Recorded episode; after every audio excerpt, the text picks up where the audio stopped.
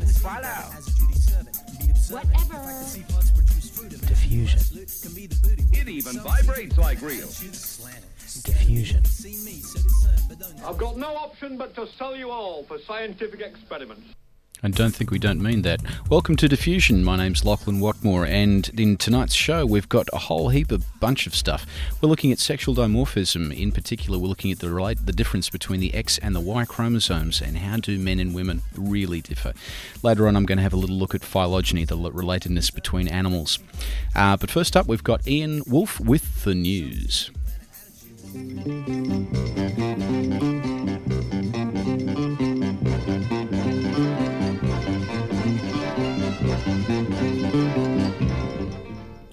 Apple computers have patented a screen that watches you watching them.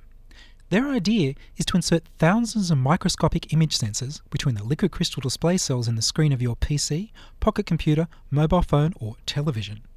Each sensor captures its own small image, and software stitches these together for a single large picture. The more sensors there are, the wider and clearer the image. If some of these sensors have lenses that focus differently, then the software switching between them could let someone zoom in on the action in front of the screen. Better than a zoom lens on a camera. Apple suggests that these video displays are perfect for video conferencing because people would always be looking straight into the camera. This would allow every video display to have a camera function without taking up extra space for lenses, and the light from the screen provides built in lighting for recording a picture. As the technology goes into production, it will become cheap enough to become the new standard for video displays and cameras computer screens and TVs that spy on the people watching them? Science fiction writer George Orwell and Philip K. Dick wouldn't have been surprised. A roof tile that harnesses solar energy to heat water and generate electricity has been invented by an Australian industrial designer. The plastic tile is filled with solar cells and connects to our house's hot water system and electrical wiring. Sebastian Braat, a graduate of the University of Western Sydney, says the tiles are designed with urban dwellings in mind, particularly the new generation of so called McMansion style suburban homes. The tiles consist of a clear polycarbonate chassis containing a water vessel and photovoltaic cells. The tiles can be manufactured to match a variety of roof tile shapes. About 20% of thermal energy that hits the cells is converted into electricity. The rest is used to heat the water. Braat runs a coolant through the water in the tiles, which goes to a heat exchanger. The heat exchanger transfers the heat to a regular hot water storage tank. Meanwhile, the solar cells generate electricity as direct current that goes to an inverter connected to the house's power box, which remains connected to the main electricity supply. The idea of being on the grid is you generate loads more power than you need during the day, and that gets fed back into the grid. That means the house, in effect, is generating its own power and generating the excess into the grid. If the house uses more than it generates, the user gets charged. If not, they get a credit from the power company. It takes about 200 tiles to generate a maximum of 1.5 kilowatts, more than enough for an average three bedroom suburban house over a year. Dr. Dong Chen, a research scientist with CSIRO Manufacturing Infrastructure Technology, who wasn't involved in this design, says it makes sense to use roof tiles or any exposed parts of a house for solar heating. He also says the inventor needs to look at the cost of the tiles, including their maintenance and how safe they are, and making sure they don't leak. Nature reports that French researchers have shown that alternatives to batteries called supercapacitors can be made from baked seaweed. Francois Beguin of the CNRS Research Centre on Divided Matter in Orleans, France, and his co workers say that seaweed, when burned to a charcoal like form, is just the right stuff for making the electrodes in state of the art supercapacitors. The seaweed derived polymer that he's hit upon, called alginate, is non toxic, it's widely used as a thickener in foods and cosmetics. 20,000 tonnes of it are extracted from seaweed for this very reason every year. It's very cheap. Supercapacitors provide an alternative to batteries for power storage in portable electronics. They consist of a pair of plates or electrodes loaded with electrical charge that can be subsequently tapped, producing a current. Capacitors can provide more power, higher voltages or currents, than batteries, but they tend to store less total electrical energy. They could be used as emergency power sources for computers or as supplementary sources in electric vehicles where they might store energy captured during braking. To make a miniaturized power source, Beguin and his colleagues realized they needed a form of carbon that's easy to use, it's fairly dense, electrically conductive, and capable of holding a lot of charge. The seaweed capacitors can be charged to voltages twice as high as currently available activated charcoal supercapacitors, and the material is twice as dense. They hold up well over time as well. They only lose a little capacity after 10,000 cycles of charging and discharging. That's a lot of recharging your car. So, when can you expect to see burnt seaweed helping to drive your car? Well, Beguin is already in touch with companies seeking the seaweed solution to portable power. N. Satyanarayana, a graduate student in India, has figured out a way to miniaturize a windmill so it can be used to charge a small mobile phone battery. It's a simple fan blade that's attached to a generator, and it's waterproof so it can be used in the rain. Imagine clipping one of these babies outside the window as you take the train to work, charging up your mobile phone and other electronic devices you might have on hand from the breeze. Its small blade cranks out a DC flow of 1 ampere with a potential difference about 12 volts. In other words, just enough juice to power portable electronic stuff. It beats solar, it works in the rain as long as the wind's blowing. A 62 year old man in Dundee grew 20 years younger when the medication for his illness worked better than anyone expected. The Sunday Mail in the UK reports that he was crippled with porphyria cutanea tarda, a condition where there is excess iron in the liver which gets in the way of making hemoglobin for the body to use oxygen properly. He lost all his grey hair, lost an unhealthy amount of weight, and he was so frail that everyday tasks exhausted him. His skin blistered and flaked. This led to scleroderma, which made his skin stiffen and seize up. He couldn't move his body from the waist up. He was treated with a harsh regime of ointments, steroids, and ultraviolet radiation therapy. Then, his hair grew back, dark brown instead of grey. When his skin cleared up, the wrinkles had gone away. He regained his energy and now is able to go fishing with his sons and play with his grandchildren. He's still taking 15 tablets a day. Now, when he's out with his 59 year old wife, people ask her who a young toy boy is. He's now regularly mistaken for one of his 40 year old sons, and his friends don't recognise him. Literally. Medical students have filmed his progress and want to present him as a case study to a medical conference in London. One in 6,000 Scots are thought to suffer from some form of this disease. Dr. Robert Dorr, his consulting dermatologist, said it's incredibly unusual for dark hair to return. The wrinkles may have been reduced as a side effect of the scleroderma, which tightens up the skin. He's now concentrating on reducing the steroid intake. They don't know at this point how to reproduce his recovery in someone else with the same disease, but the world is watching this lucky man eagerly for insights into reversing the effects of aging.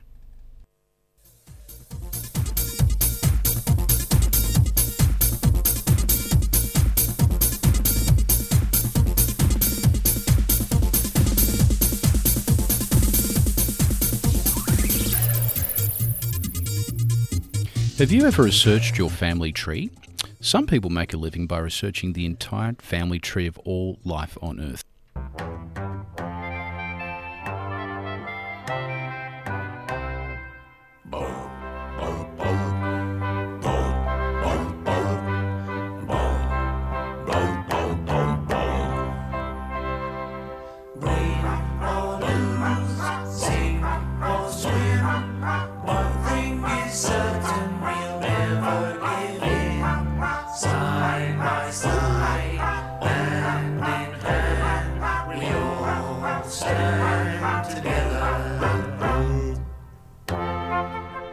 It took me the better part of the weekend to square away my place the other day. It was a complete mess, and the longest part was filing away old bank accounts, tax papers, receipts, bits and pieces of magnetic and optical media, and last but definitely not least, piles of old radio scripts.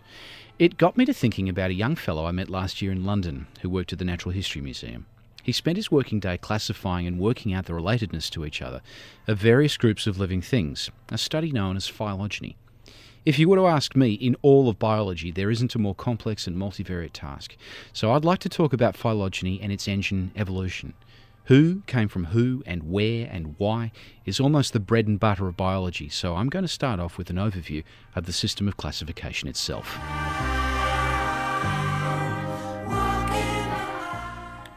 Animals, as we know, are in a separate kingdom to plants. Some organisms are obviously animals and some plants, but sometimes telling the two apart can be difficult. Many years ago, Ian Wolfe and I had a bit of a holiday up at Port Stephens where we went for a snorkel around the rocks. There we saw a stalked organism with a bulb at one end gripping the rock with what appeared to be roots. One could be forgiven for mistaking this critter for some sort of plant, but it was actually an animal. In fact, it was an ascidian, and therefore more closely related to us than most of the other creatures I could see, being a member of our own phylum, Chordata. Phylum. Yeah, I know, a funny word. Sounds like something you'd say to an accountant. When you start classifying living things, you have to have a dependable system of categories. Otherwise, you end up not knowing your asshole from your elbow. There are something like 2 million described species of animal, and even though half of them are insects, you can appreciate that a system of classification is absolutely vital to avoid confusion. To be a member of a phylum, a species must have the basic body plan that defines members of that phylum. For example, to be a member of the huge phylum Arthropoda, which includes all the insects, spiders, crustacea, centipedes, millipedes, scorpions, and horseshoe crabs, an, ama- uh, an animal must be bilaterally symmetrical, metamerically segmented, with a reduced coelom having a hemocoelomic body cavity and jointed chitinous exoskeleton with sclerotinized plates which molts periodically. It must have a jointed segmental appendages which usually show regional specialization along the brain and a head with several cephalized segments along with a brain and ganglionated ventral nerve cords. The animal must also have segmented organs and some anterior segments. Dorsal coelomic gonads and usually have separate sexes, although hermaphroditism may occur. The embryo displays spiral cleavage and ciliated larvae are never formed. Everybody got that? As I mentioned previously, biological classification is very strict, as it must be, because strict definitions enable us to make comparisons between phyla and to uncover their relatedness to each other, being vertebrates or animals with backbones. We humans tend to be very speciesist when thinking of Noah's Ark. We think of vertebrates going in two by two, the rhinoceros and the kangaroo. However, vertebrates comprise only 5% of described species and are representative of only one basic body plan, with variations. Throughout the animal kingdom, there are 32 basic body plans with variations, each body plan represented taxonomically as a phylum, which is the level of classification just below that of kingdom. In the 18th century, a Swedish naturalist called Carl von Linné, who later Latinized his name to Carolus Linnaeus in the scholarly fashion of the time, devised a system of biological classification that we still use today. The Linnaean system of classification, or taxonomy, uses a hierarchy of groupings, moving from the general to the specific.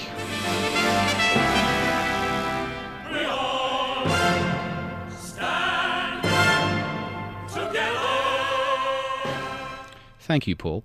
For example, we humans are obviously animals and are members of the animal kingdom. However, so do sponges and sea anemones. So, to distinguish between major groups of animals, we use the term phylum, or in the plural, phyla, and that's with a ph, not an f. Sponges are members of the phylum Porifera, and sea anemones belong to the phylum Cnidaria, which is one of my favourites and includes corals and jellyfish. Other phyla include Echinodermata, which includes starfish, sea urchins, and crinoids, Mollusca, which includes octopuses, slugs, snails, and not puppy dogs' tails, Crustacea, which includes crabs and lobsters, and Chelicerata, which has got spiders and horseshoe crabs, among others. Our own phylum, Chordata, covers animals that have some sort of internal structure strengthening their dorsal surface, or more commonly called their backs. Humans are members of the subphylum Vertebrata, we have a vertebral column of bones to give our bodies support. Other chordates have simpler supporting structures. The larvae of the ascidians that Ian and I saw have a simple shaft made of cartilage. Yeah, I'm too cheap to use two songs. From the subphylum Vertebrata, which includes reptiles, fish, amphibians, and birds, we go to the next level, class. Humans are members of the class Mammalia. We are hairy, warm blooded animals with a four chambered heart who suckle their young and love a good cuddle because warmth is very important to us. We are placental mammals. Our young are born in a much more advanced state of development than those, than those of marsupials, who are born tiny little grub like things and have to undergo further growth in the pouch. The third subclass of animals are monotremes, like the platypus, who lays eggs. From class, we move down to the next level, order. Humans are members of the order Primata. We are primates. We have an opposable thumb to give us a prehensile grip, mammary glands located in our chest area, and a large, convoluted cerebral cortex. Other primates include monkeys and quite possibly fruit bats, although that is a matter of debate.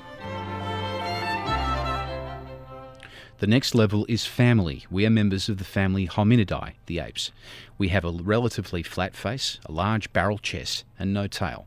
Other apes include gorillas, gibbons, orangutans, and our closest living relatives, chimpanzees. Finally, we come to the last two levels of classification, genus and species, both of which we use in the scientific names of living things. Humans belong to the genus Homo, we have a large brain, we can articulate speech, and we have a long childhood. We are the only living members of our genus. All other Homo, such as Homo erectus, are extinct, which is sad. Last of all, we classify our species level as sapiens and we name our species Homo sapiens using the very strict convention of genus first with a capital letter and species last with a lowercase letter. Homo sapiens is distinguished from Homo erectus by having a more prominent chin, a higher forehead, and sparser body hair than our more hairy, lowbrow ancestors. Okay, that's how we classify living things. In the weeks to come, I'm going to look at the various aspects of biological evolution that made life on Earth what it is today. Stay tuned.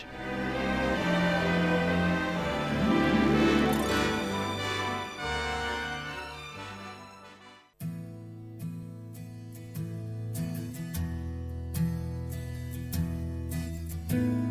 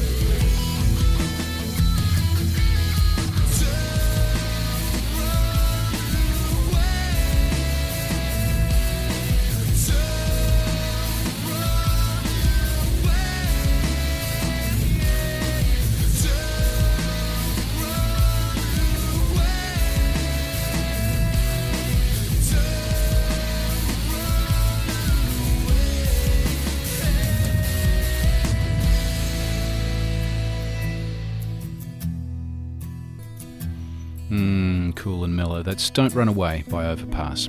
Next up, we've got Mark West, and Mark's going to talk about the difference between X and Y chromosomes, which tends to account for the differences between men and women and sexual dimorphism in general. Stick around.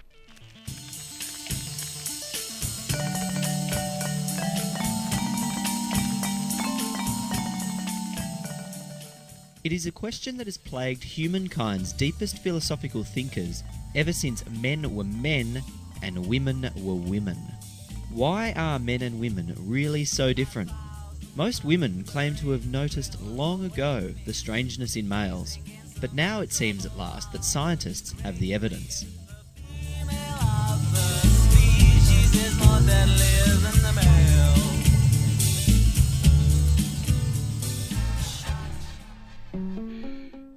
Researchers studying chromosomes, which harbour genes containing DNA that act as your human body blueprint, have discovered that the Y chromosome, which determines maleness, is downright strange.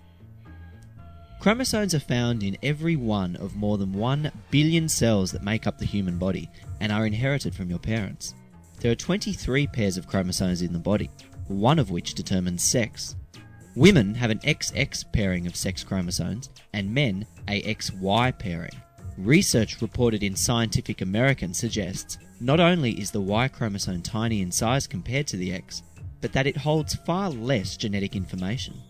There are less than 50 genes on the Y compared to about 3,000 on the X. Moreover, All other pairs of chromosomes have exactly the same number of genes. However, the tiny Y has had an exciting journey to its current form. The research has found that Y did not start out its life as the runt of the chromosomes. About 300 million years ago, before mammals and even dinosaurs had appeared on the Earth, a fascinating process of evolution started to change the Y chromosome, which was then identical to the X. The sex of our ancestors was then determined not by sex chromosomes, but by the temperature of the embryo at a developmental stage before birth. This is similar to modern reptiles. The Y chromosome began its independent life when the first mammals appeared. It contained a gene called SRY for sex determining region Y. This gene triggers the formation of the testes, which then produce testosterone and other substances that mold maleness. The presence of this gene on Y, however, disrupted the DNA surrounding it, such that the X and Y chromosomes could no longer entirely pair up in a process called recombination. Recombination allows chromosomes to swap genetic information during the production of sperm and egg cells. Without recombination, which keeps the chromosomes fresh from possible harmful genetic mutations, the Y chromosome progressively mutated, so much so that much of it no longer exists, and 95% of the X and Y chromosomes does not recombine. But does this mean that as evolution takes its course, the ever shrinking Y will spell the death of the male? Geneticists say that we should not yet add the male to the endangered species list, and for now, all is not lost for the little modern Y. It was previously thought that the Y chromosome contained mostly junk DNA, and that the production of the testes, triggered by SRY, was its only function. But it is now known that the genes remaining on the Y chromosome are particularly important for survival in males and for fertility. In about half of all couples affected by infertility, the problem rests with the man. Disruption of the genes on Y can reduce sperm count, causing infertility. Infertility research is now directing efforts towards understanding the strange Y and searching for a cure. On the flip side, the possibility of a new male contraceptive that targets the sperm producing regions of Y is being developed. So things aren't looking too bad for us blokes. That was Mark West with the X and Y chromosomes, the difference between them. 60 second silence. Do you know anyone who is overweight, who smokes, or who has high blood pressure? Chances are you do, and chances are they could be one of the next 17 million people to die globally over the next year due to cardiovascular disease. By 2020, 1 billion people will be over the age of 65, with age related cardiovascular disease set to become the leading cause of death worldwide and is set to overwhelm the healthcare systems in Australia. But it is easy to prevent. Regular exercise and a healthy diet help keep cardiovascular disease at bay. Change your lifestyle and change your life for the better. We'll want to grow up nice and strong and healthy, but we need to remember that there is no point if all our arteries and blood vessels are clogged up with fat. Simple, everyday acts can help prevent cardiovascular disease. Walk down to the shops instead of using the car. So go on, get out there and get active. 60 second Science. Ivo Smilek from St Andrew's Cathedral School. 60 Second Science is brought to you by high school students enrolled in the University of Sydney's course Problem Solving and Communication in Science.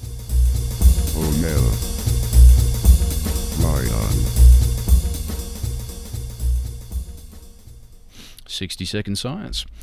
Now, Ian, you were talking about two way televisions before, and you really got my back up. I read 1984 when I was a kid, and I've been very, very wary of authoritarian uh, spying systems ever since. So, what do you think about that? As you should be Yeah. wary of them. Yeah. But of course, um, obviously, Apple read the book as well, and this is where they got the idea, and it's going to be very, very profitable. Oh, great. The Orwell Macintosh. Orwell Macintosh, the Orwell TV, the Orwell mobile phone. Uh, do we get Victory cigarettes and Victory gin and you know what are those those V two things that you know were bombing Airstrip One, formerly known as London? I, I can't forget all that bit, man. I can't remember myself, but the, the bit that I loved out of 1984 was the the Ministry of Peace was the Was responsible for war. and the- Yeah, the and Ministry of Love was And Instead of the Ministry defence. Plenty and all the Yes, yeah, and that was the the Ministry of Love was re- responsible. For, no, the Ministry of Truth was responsible for propaganda. Yes, that's Yep. right, yes. Yeah. And nothing's changed. No. And of course, um, with Big Brother, we've got ID cards coming in, or at least they were going to be coming into Australia, according to our federal government. They were going to be saving us lots of money with Centrelink, Australia's social security department, and they were going to be used for Medicare, and everybody would have to have one for Medicare to keep all their records straight, so you wouldn't have to get in a queue. Except that Centrelink employees have been found to be fiddling the records and uh, spying on their neighbours. Who would have thought? I understand that this show gets podcast. Uh, I know this show gets podcast, and also it gets podcast picked up in the United States. Going to be interesting to see what the Patriot Act says about that.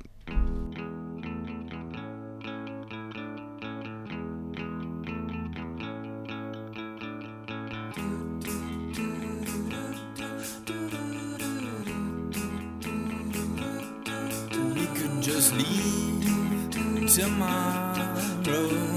Never ever see any sorrow when we sleep in the ocean. Far from all the commotion, and we run and we hide from the slow assassination And that's all we've got from Diffusion. If you would like to email us, send an email to diffusion at 2ser.com. That's diffusion, all lowercase, all one word, at 2ser.com. Diffusion is broadcast nationally on the Community Radio Network, and you can get up get our uh, podcast from feeds.feedburner.com forward slash diffusion radio. That's feeds.feedburner.com forward slash diffusion radio. Contributing to this show have been Mark West, yours truly, Lachlan Watmore, and of course Ian, Ian Wolf has done an excellent news job with Matt Clark behind the switches doing a fantastic production job as well. Stay tuned, we'll be back next week on Diffusion.